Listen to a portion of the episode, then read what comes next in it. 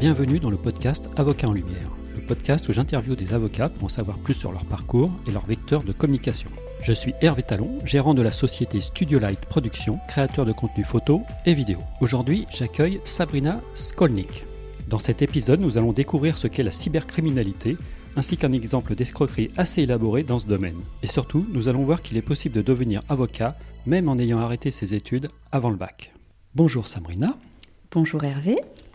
Pouvez-vous m'indiquer votre profession et me décrire brièvement en quoi elle consiste? Je suis avocate en droit pénal. Mon activité consiste à défendre les personnes mises en cause, à qui l'on reproche d'avoir commis des infractions sanctionnées par la loi, et selon les dossiers, j'assiste également les victimes d'infractions pénales. Mon domaine d'intervention porte à la fois sur le droit pénal général, sur le droit pénal des affaires et sur la cybercriminalité. La cybercriminalité, c'est le droit qui porte sur toutes les activités illégales commises à l'aide d'Internet. Avez-vous imaginé faire ce type de métier quand vous étiez enfant? Alors à vrai dire, euh, pour, être honnête, j'aspirais plutôt à devenir, euh, lorsque j'étais jeune, hôtesse de l'air. Donc ça m'inspirait beaucoup, j'adorais prendre l'avion. Et puis ensuite, j'ai voulu devenir archéologue. Donc j'avais, euh, je crois, une certaine soif d'aventure. Adolescente, j'ai un petit peu évolué. Euh, J'aborais particulièrement euh, l'injustice, que je la vive ou que je puisse voir euh, des personnes de mon entourage la subir. J'avais, euh, un petit peu réfléchi hein, à ce point-là, j'avais, me semble-t-il, une forme de, de, rage un peu qui bouillonnait à l'intérieur de moi. Je ne savais pas forcément comment la canaliser. Et j'adorais m'amuser à prendre un peu le, contre-pied euh, de la voix, de la pensée dominante, et puis pousser un petit peu les autres dans leur retranchement, euh, pour les pousser soit à réfléchir autrement, ou simplement pour le plaisir d'argumenter. Et puis, au fur et à mesure que j'ai un peu grandi, euh, l'envie de devenir avocate a commencé à faire son petit bout de chemin, mais, c'est quelque chose qui me semblait vraiment très inaccessible. Donc c'était un peu une, une envie qui était très lointaine, mais que je n'arrivais pas à formaliser. C'était inaccessible, mais y avait-il des avocats euh, autour de vous dans votre jeunesse ou dans votre enfance? Non, non, justement, je n'avais aucun, euh, aucun modèle de ce type, personne dans ma famille, euh, personne dans mon entourage. Pour vos études, quel est votre parcours d'étudiante? J'ai un profil qui est un peu particulier, un petit peu atypique au tout départ. en, fait, j'ai arrêté mes études avant d'obtenir le bac. J'étais, euh, une adolescente qui était très difficile à canaliser. Donc je, je ne tenais pas sur les bancs de l'école. Donc j'ai, quitté, euh, quitté l'école et j'ai travaillé assez rapidement. Je suis, euh, je suis devenue commerciale. Donc j'ai, j'ai même pendant un temps vendu des encyclopédies en porte-à-porte. Donc c'était une expérience assez intéressante. Et euh, j'ai été commerciale comme ça pendant, pendant 2-3 ans. Et puis, euh, et puis au hasard d'une rencontre, d'une personne qui est devenue un de mes, un de mes meilleurs amis, euh, j'ai découvert ce, ce que l'on appelle le DAU. Donc c'est un diplôme d'accès aux études universitaires. C'est un diplôme euh, qui est dispensé euh, par les facultés. Donc là notamment c'était par la faculté Paris euh, Panthéon-Sorbonne. Donc c'est un, diplôme qui offre l'opportunité de reprendre ses études et d'accéder au cursus universitaire. Donc ce diplôme se prépare pendant une année en cours du soir et donc permet, une fois que l'on a, a, obtenu ce diplôme, qui est un équivalent bac officiellement, c'est un sésame donc pour pouvoir ensuite rentrer au sein de l'université. Donc j'ai euh, passé ce diplôme d'accès aux études universitaires euh, au sein de, Paris 1 et j'ai obtenu le diplôme en 2004. Et j'ai ensuite euh, ben, enchaîné, on va dire là, la voie un petit peu plus classique et habituelle des avocats. j'ai fait toute ma scolarité à, la Sorbonne.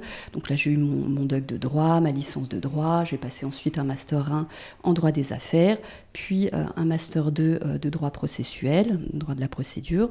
Et puis ensuite, j'ai passé le CRFPA et j'ai intégré le FB, hein, l'école de formation des avocats de Paris, et j'ai obtenu mon, mon CAPA. Donc après, après cette petite réorientation. Donc souvent je pose la question, auriez-vous des conseils à donner à des étudiants? Mais là, auriez-vous des conseils à des personnes qui ont donc un, métier et qui veulent peut-être euh, en changer et se réorienter justement comme vous? Euh, ça peut se faire à n'importe quel âge.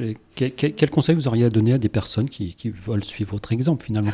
Oui, oui c'est. Bah, je, pense qu'on est, euh, on est maintenant dans une époque où il y, a, il y a tout de même beaucoup de personnes qui osent.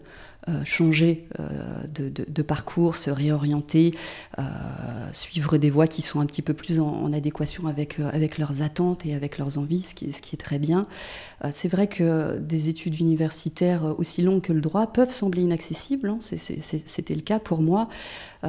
au départ, quand j'ai embrayé sur ce, ce DAU, c'était pas forcément dans, l'idée de faire du droit. Ça me semblait encore inaccessible. Euh, mais j'ai rencontré des professeurs qui ont été formidables au cours de, cette année et qui m'ont vraiment poussé, qui m'ont dit que tout était possible avec, euh, de, la motivation et de l'envie. Et, euh, c'est vrai, c'est vrai qu'il faut s'accrocher.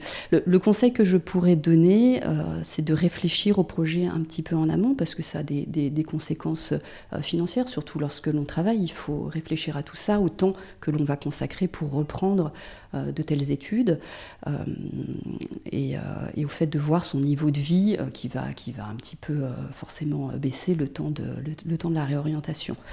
Mais, euh, mais je, ne peux que pousser les gens à ne pas hésiter à tenter l'aventure.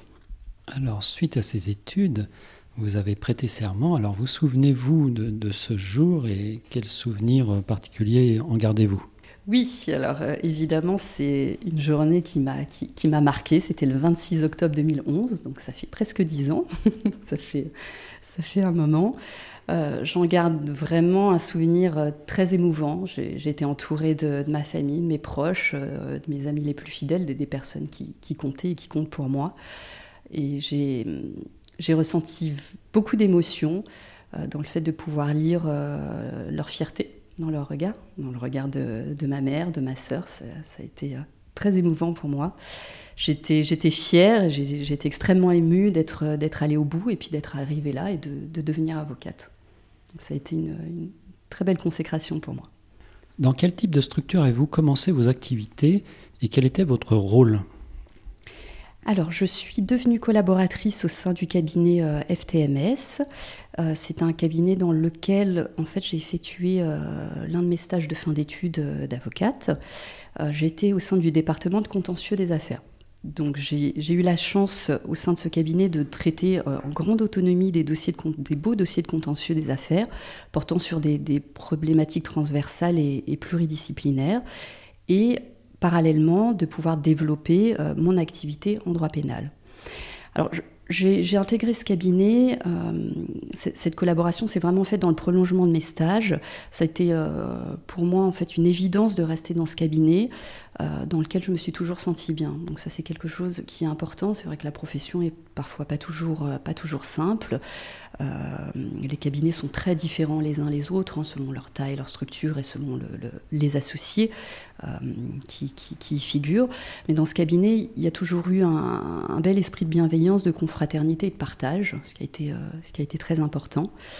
Euh, c'est un, cabinet qui donne vraiment la possibilité à ses collaborateurs de développer sa propre clientèle, hein, ce qui est le cœur même de la, profession d'avocat. Donc c'était une chance euh, pour moi d'y être. Et, euh, et, puis c'est un cabinet qui est bercé par euh, la déontologie en fait, parce que plusieurs des, associés euh, étaient anciens membres du Conseil de l'ordre et deux futurs bâtonniers de Paris y figuraient, donc Pierre-Olivier Sûr qui a été bâtonnier pendant, pendant que j'étais collaboratrice au sein du cabinet, et Julie Couturier, donc qui était ancienne également associée de ce cabinet, qui est donc la future bâtonnière de Paris. Et puis, dernier point que j'aimerais euh, préciser sur ce cabinet, hein, qui, me, qui, me, tient à cœur, c'est le fait qu'il y avait une, parfaite parité euh, d'associés entre les hommes et les femmes. Donc, c'est quand même quelque chose euh, d'important à souligner. Donc, j'ai fait des, rencontres formidables et j'y ai lié des, des, belles amitiés. Maintenant, où exercez-vous? Alors, je me suis installée à mon compte depuis, depuis 2017. Donc, je suis toujours sur Paris je, me suis installée, c'est un peu euh, le deuxième chapitre de, mon exercice d'avocate et c'était un peu une évidence pour moi. Euh, je, suis restée plus de six ans au sein de, mon premier cabinet parce que je m'y sentais bien, mais, mais depuis le début, j'ai toujours eu euh, cette d'aspiration euh, de, voler de mes propres ailes et de, m'installer. Quel est pour le moment votre meilleur souvenir professionnel? Alors mon meilleur souvenir professionnel, c'est mon premier dossier criminel. c'est un dossier qui m'a beaucoup marqué. Euh, c'est une affaire dans laquelle on accusait mon client d'une tentative de meurtre. La victime avait reçu des coups de couteau dans le dos. Donc tout dans le dossier portait à croire que mon client était coupable. Euh, j'ai suivi euh, ce, client dès le début de la garde à vue, donc tout au long de la procédure, et, euh, j'ai toujours cru en son innocence. Donc peut-être avec un peu de naïveté au début, certaines de, mes amies et consoeurs c'est ce qu'elles me disaient, mais j'ai toujours eu fermement chevillé au corps cette conviction euh, qu'il n'était pas l'auteur euh, de, ces actes euh, qu'on lui reprochait.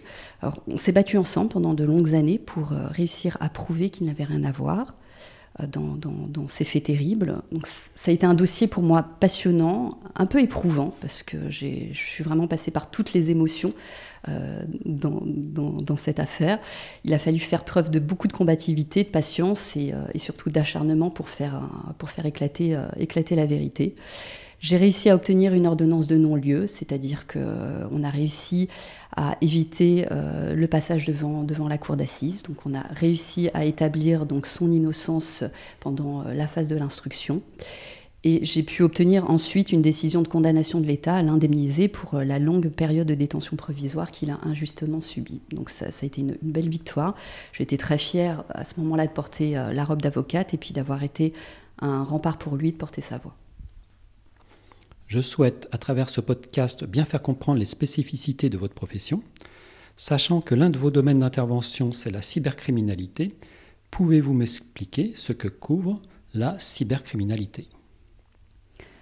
Alors, il s'agit de la criminalité informatique.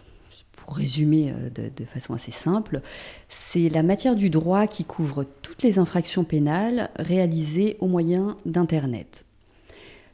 Cette matière recoupe à la fois des nouveaux délits qui sont nés du développement des nouvelles technologies, euh, tels que par exemple l'entrave au bon fonctionnement d'un site Internet par exemple, et cela recoupe également des infractions plus traditionnelles, profitant du vecteur euh, offert par Internet, telles que des escroqueries ou du harcèlement, qui devient euh, désormais du cyberharcèlement.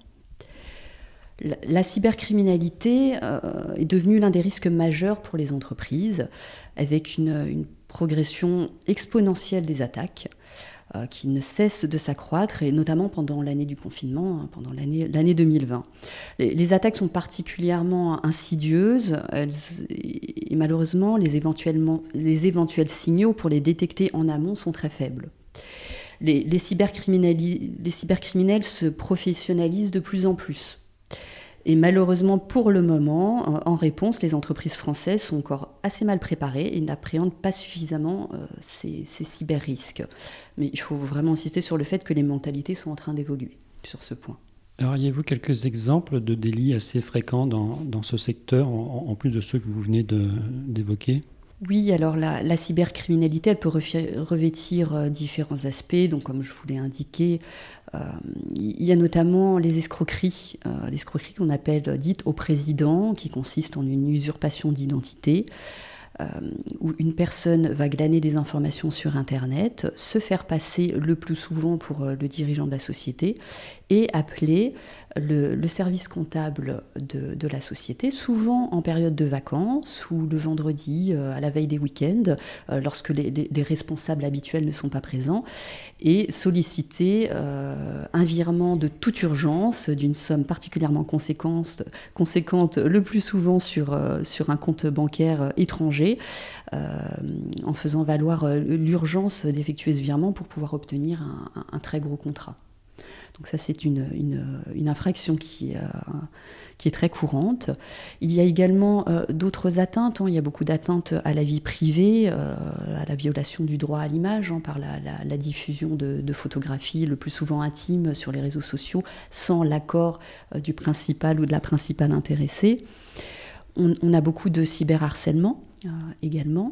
Il y, a, des, affaires qui ont un petit peu défrayé la chronique hein, de, de, rédacteurs de blogs qui se retrouvent harcelés par, par d'autres rédacteurs de blogs et surtout harcelés par toute la communauté euh, de, ces blogueurs. blogueurs. Donc ça, fait des dossiers particulièrement euh, lourds et particulièrement pénibles pour, euh, pour les personnes qui sont victimes de, ces harcèlements. Et pour parler du, délit le plus fréquent actuellement, les attaques majeures, c'est lorsque des, entreprises sont victimes de ce que l'on appelle des ransomware ou rançongiciels. Il, il s'agit en fait cette infraction, il s'agit d'un programme malveillant qui va infecter un ordinateur, qui va bloquer le système en chiffrant le plus souvent l'ensemble des données euh, qui se trouvent sur cet ordinateur ou sur le réseau, hein, euh, évidemment. Et euh, cette, cette, attaque vise à obtenir de la victime le paiement d'une rançon en échange de la clé de déchiffrement. Donc ce, logiciel malveillant va se diffuser le, plus euh, régulièrement par email grâce à, la technique de, phishing, de hameçonnage, euh, qui consiste pour le, hacker euh, à imiter à travers l'email toutes les couleurs, le logo de, la société, d'une institution, pour inciter le destinataire à, fournir comme ça des informations personnelles, à ouvrir l'email et à cliquer sur des pièces jointes. Et une fois que le logiciel est lancé, la, machine est lancée et c'est bien souvent assez euh, irréversible. Donc c'est un vrai fléau qui peut avoir des conséquences économiques particulièrement désastreuses pour les sociétés, avec parfois des, des dépôts de bilan. Quels sont vos moyens d'action à l'encontre de cybercriminels en distinguant ceux qui sont en France et ceux qui sont euh, à l'étranger? Les moyens d'action euh, sont divers. Alors, l'avocat, il va avoir un rôle central dans, ce type de, cyberattaque, que ce soit pour des, attaques euh, typiques uniquement françaises ou avec une dimension un peu plus internationale. Hein. L'avocat va conseiller et accompagner le chef d'entreprise euh, en amont dans l'identification des, zones de risque. Il va l'aider à déployer des mesures préventives. Il va également euh, guider le chef d'entreprise dans toutes les mesures à prendre pour défendre ses intérêts en cas de cyberattaque, donc une fois le, risque survenu. Euh, notamment en, notifiant les, failles de sécurité auprès des bonnes autorités, hein, telles que la CNIL par exemple, en dirigeant euh, la collecte des éléments de preuve de, façon pertinente, là c'est vraiment un point très important euh, dans, les cyberattaques, euh, de réunir l'ensemble des preuves de la commission de ces infractions en vue d'une future action judiciaire. Donc évidemment ce travail se fait en collaboration des équipes informatiques, d'experts informatiques et d'huissiers de justice si cela s'avère nécessaire. Et Ensuite, la, phase suivante sera le déclenchement des procédures judiciaires adéquates. Il y a également un autre axe euh, important dans, la lutte contre ces, cyberattaques, c'est la profonde euh, spécialisation des autorités euh, chargées des enquêtes. Euh, ce qui participe à l'efficacité des procédures judiciaires, donc tant à l'échelle nationale qu'européenne ou internationale. Donc il y a vraiment des services spécialisés à tous les stades des enquêtes et de la procédure euh, judiciaire, que ce soit les brigades d'enquête spécialisées qui sont euh, rattachées à la préfecture de police, que ce soit une section dédiée au sein du parquet de Paris, qui, qui, est très fortement spécialisée, qui est la section J3. que ce soit encore des services spécialisés au sein de la police nationale ou au sein de la gendarmerie nationale. Et au bout euh, de la chaîne judiciaire, donc ce sont des chambres de jugement qui sont spécialisées, euh, notamment à Paris, et qui ne traitent que euh, ce type d'affaires.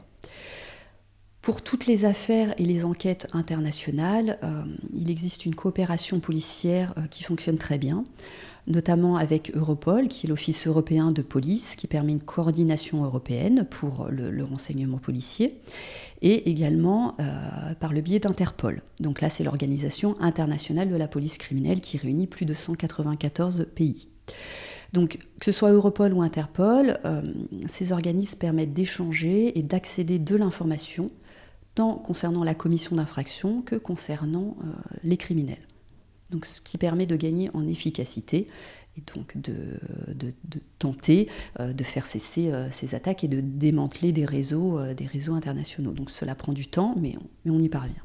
les autorités y parviennent. Les avocats font partie des professions réglementées dans le secteur juridique, comme les notaires, les huissiers de justice et autres commissaires-priseurs. Quels sont les vecteurs de communication dont vous disposez? Les avocats disposent de, supports traditionnels tels que des tracts, des affiches, donc on n'utilise pas forcément euh, régulièrement, le plus souvent les cartes de visite, donc ça c'est inhérent à l'exercice de notre profession, mais qu'on utilise beaucoup moins euh, depuis, euh, depuis cette période de confinement finalement. les plaques professionnelles, hein, c'est un vecteur de communication très traditionnel. Les vitrines également désormais, pour ceux qui ont des locaux qui donnent sur rue, on a la possibilité donc d'afficher nos domaines d'intervention sur les vitrines euh, les annuaires professionnels également, les salons professionnels, euh, les séminaires. Et le site internet, qui est un petit peu plus récent, mais on va dire que tous ces ce sont des moyens de communication euh, assez traditionnels qui sont, qui sont à notre portée. Alors justement, avez-vous une idée des autres canaux de communication qui pourraient vous mettre encore plus en lumière?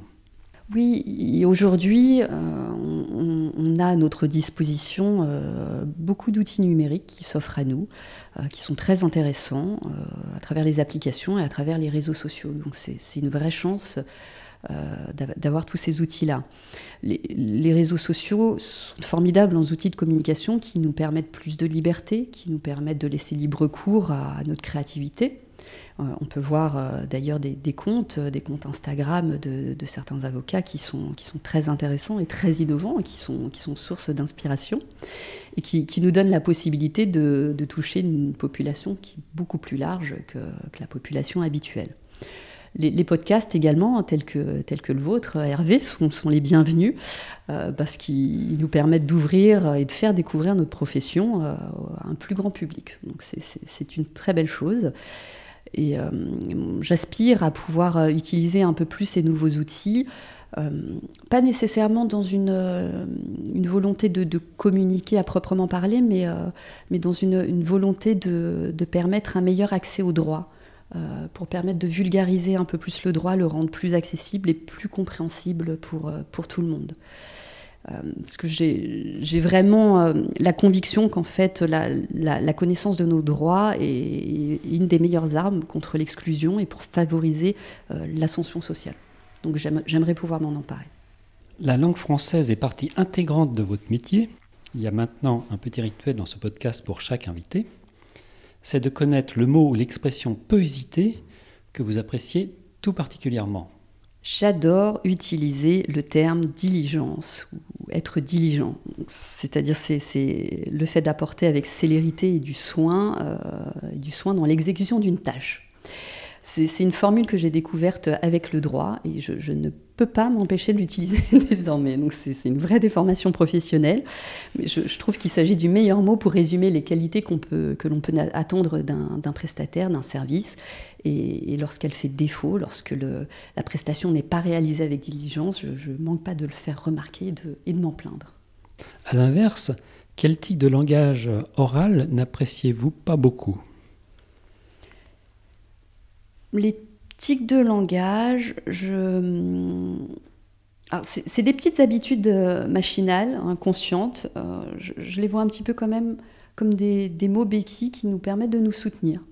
Donc pas forcément toujours comme quelque chose de négatif. Donc c'est vrai que ça peut venir un petit peu, un petit peu gratter l'oreille, chatouiller l'oreille et, ennuyer, mais, euh, mais cela permet d'avoir un temps de pause et de, réflexion pour, pour, réfléchir à l'idée et au mot suivant.